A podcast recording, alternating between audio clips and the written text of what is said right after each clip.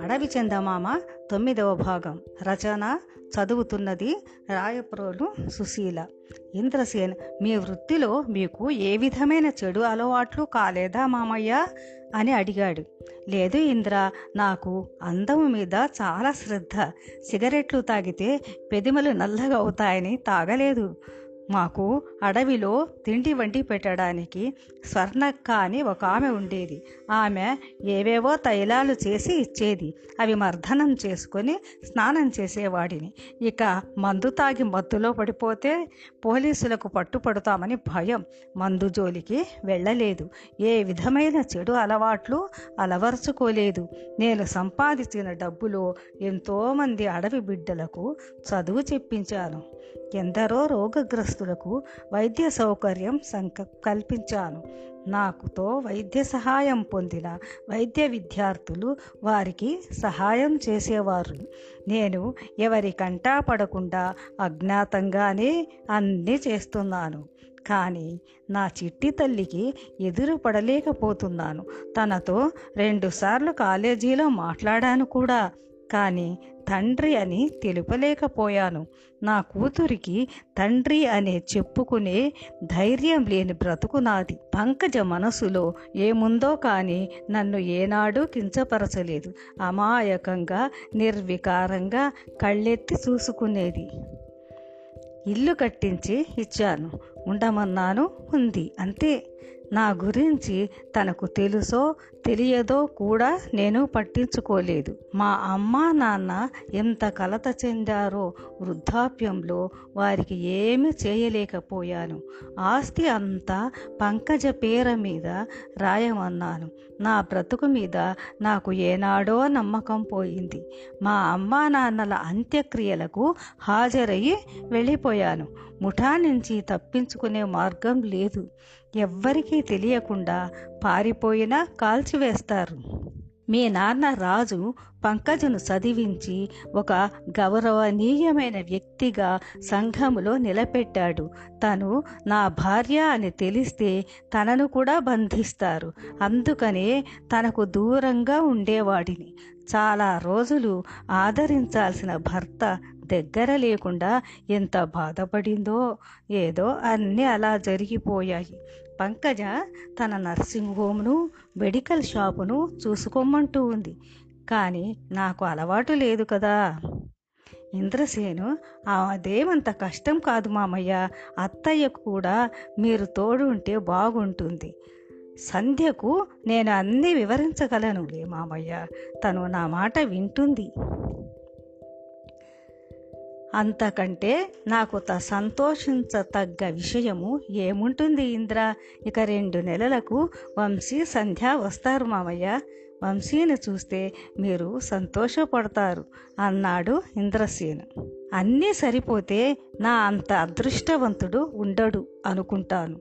నీ రుణం తీర్చుకుంటాను. అంతంత మాటలు వద్దు మామయ్య. అంతలో భోజనాలకు పిలుపు వచ్చింది. అందరూ భోజనాలు ముగించి వెళ్ళారు. పంకజ నేను మా ఊరికి వెళ్ళాలనుకుంటున్నాను. సంధ్య వచ్చేసరికి అక్కడి పనులు పూర్తి కావాలి కదా మీరు సంధ్య వచ్చేసరికి అక్కడ స్థిరపడాలనుకుంటున్నారు. బాగానే ఉంది. ఆయన ఎన్ని రోజులు ఈ దాగుడు మూతలు? సంధ్య ఎదురు పడకుండా ఎన్ని రోజులు ఉండగలరు?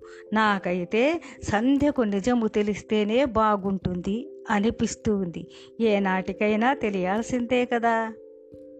నాకు బిడియం అనిపిస్తుంది తన ఆలోచనలు ఎలా ఉంటాయో అని సందేహం. తను మీ గురించి తప్పుగా అర్థం చేసుకుంటుందని మాత్రమే ఆలోచిస్తున్నారు. నిజమే. తెలియకపోతే నా మీద కూడా అనుమానపడవచ్చు కదా. మన అనుబంధము ఎటువంటిదో అని అనుమాన పడడానికి అవకాశం ఉంది నిజమే పంకజ నా గురించి మాత్రమే ఆలోచిస్తున్నాను. ప్రతి విషయానికి ఏదో ఒక పరిష్కారం ఉంటుంది కాలమే అన్ని విషయాలను సరిపెట్టుతుంది. ఎంత చులకన బతుకు అని బాధపడ్డాడు శ్రీనాథ్ పంకజ ప్రసవించిన సమయములో కరుణ జైలర్కు ఫోన్ చేసి పంకజతో మాట్లాడడానికి అనుమతి కోరింది. ఇదిగో నీకు అమెరికా నుంచి ఫోన్ అన్నాడు కానిస్టేబుల్. ఫోన్ అందుకున్న శ్రీనాథ్ గొంతు మూగపోయింది పంకజ రెక్కలు కట్టుకొని నీ ముందు రాలి.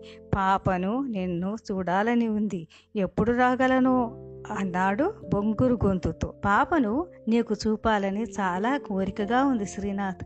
పరిస్థితులు అనుకూలించని సమయములో దిగులు పడకూడదు. అనుకూలించే వరకు వేచి చూడాలి. అలా ఎదురు చూచినప్పుడు ఎక్కువ కోరిక ఉంటుంది. తపించి తపించి తీర్చుకున్న కోరికలే అవి తీరిన సమయంలో అమితమైన ఆనందాన్ని ఇస్తాయి శ్రీనాథ్ పంకజ ధోరణికి విస్తుపోయాడు. అమాయకమైన పడుచు ఆమె ఆలోచనలలో ఇంత సంపూర్ణత్వం ఉన్నందుకు నోట మాట రాకుండా ఉండిపోయాడు. శ్రీనాథ్ నిజమే పంకజ నీవు సంపూర్ణమైన వ్యక్తిగా మాట్లాడుతున్నావు. ఈ సమయంలో నీ ఓదార్పు నాకు చాలా ఊరటనిచ్చింది. ఆ సమయం కోసం వేచి ఉంటా. ప్రసవం ఆసన్నమయ్యే సమయంలో పంకజ మరీ శ్రీనాథును చూడగలనా అని బాధపడేది. కరుణ పంకజ నీకు మంచి జరుగుతుంది. యేసు ప్రభువు కరుణామయుడు. తల్లి బిడ్డలు ఇద్దరు శ్రీనాథ్ దగ్గరికి వెళ్ళగలరని ధైర్యం చెప్పేది. ఇంతమంది మంచి మనసున్న మనుషుల మధ్య జన్మ తీసుకున్న సంధ్య అదృష్టవంతురాలని తలిచేది పంకజ. పంకజ దిగులు చూచి కరుణ మరీ శ్రీనాథ్కు ఫోన్ చేయించింది. శ్రీనాథ్ తన జీవితం గురించి మొదటిసారిగా చింతించాడు. శ్రీనాథ్ దృష్టిలో పంకజ అపరూపమైన వ్యక్తి. అంతటి సహనము గల స్త్రీ తనకు భార్యగా లభించడము తన పూర్వజన్మ సుకృతమని తలచేవాడు.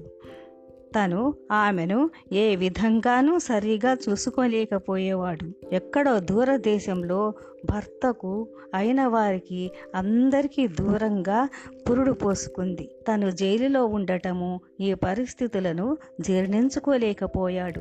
దేవుడు పుట్టినప్పుడు ఈ విధంగా తల రాత రాశాడేమో అని చింతించేవాడు.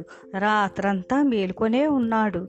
అర్ధరాత్రి అందరూ నిద్రలో ఉండగా కానిస్టేబుల్ వచ్చి ఎందుకు ఇలా జాగారం చేస్తున్నావు? తప్పించుకుందామనే? శ్రీనాథ్ ఏమీ మాట్లాడలేదు. తప్పించుకుందామనుకుంటే ఇంకా పెద్ద శిక్ష పడుతుంది. అడ్రస్ లేకుండా అయిపోతావు. కాబట్టి తప్పుకు శిక్ష అనుభవించడమే నయం అని వెళ్ళిపోయాడు. గురువు గారు కృష్ణమాచారి వద్ద నుంచి మంజరికి ఆహ్వానం వచ్చింది సశేషం.